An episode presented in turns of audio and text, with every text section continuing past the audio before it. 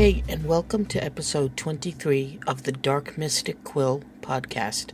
I am your host, L.A. Jacob. Today's podcast is about sigils and how to make your own. It's from Chaos Magic and very simple to do. But first, let's pay the bills. Today's podcast is sponsored by Soul Tales, which is an online and in person card reading and astrology site. An intuitive card reading or natal chart reading may be just what you're looking for during this holiday season. For online card readings, just provide your name and what topics you want covered. Astrology charts require a name, birth date, time, and place.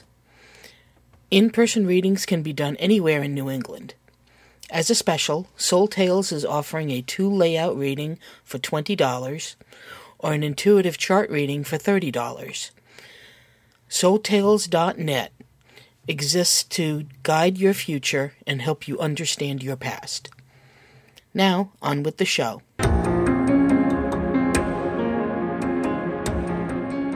Sigils. People have been creating sigils for eons. Let's define what a sigil is first. In my definition, it is the symbol of an object or a concept. Chinese characters are sigils in their own way. Also, letters are. 2. Take the letter I. It can be used in combination with other letters to make other words, and also on its own to mean a singular person. How to make a sigil is an easy process. First, you have to have the concept of what you want and prepare it in the correct manner. Let me give you an example from my own experience. I need to lose weight to be healthier. Long story. So I have chosen to create a sigil to help me lose weight. I put my request in the present tense. I am losing weight.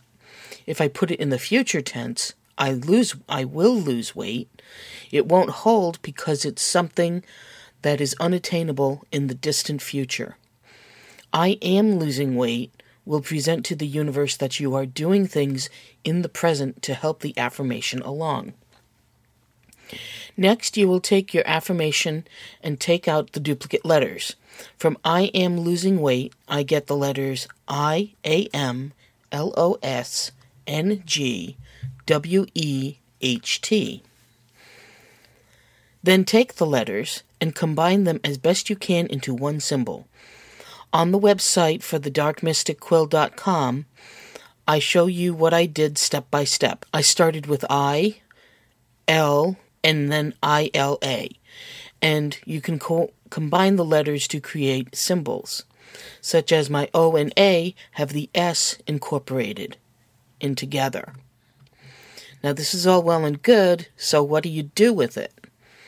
Well, first you try and remember it, which means don't make it too complicated. Draw it a few times, thinking about the original phrase until you think it's stuck. You'll just get the feeling that it's stuck in your head. Next, you can put it anywhere. Put it on sticky notes. Put it on your fridge. Put it inside your lunchbox. Put it on a sticky note and put it on the mirror. Think of it while driving. That usually works for me because you're in a light meditative state when you're driving. Let it come to you in meditation. What you are doing is you're empowering that sigil with your intent every time you offhandedly think about it. Then let it go. See what happens. I'd love to hear from you if you try this and it works or it doesn't. My email is hello at darkmysticquill. You can also tweet me at warwriter, all one word, or hit me up on Facebook at Dark Mystic Quill. And that's all for now, so I'll see you in a couple of weeks.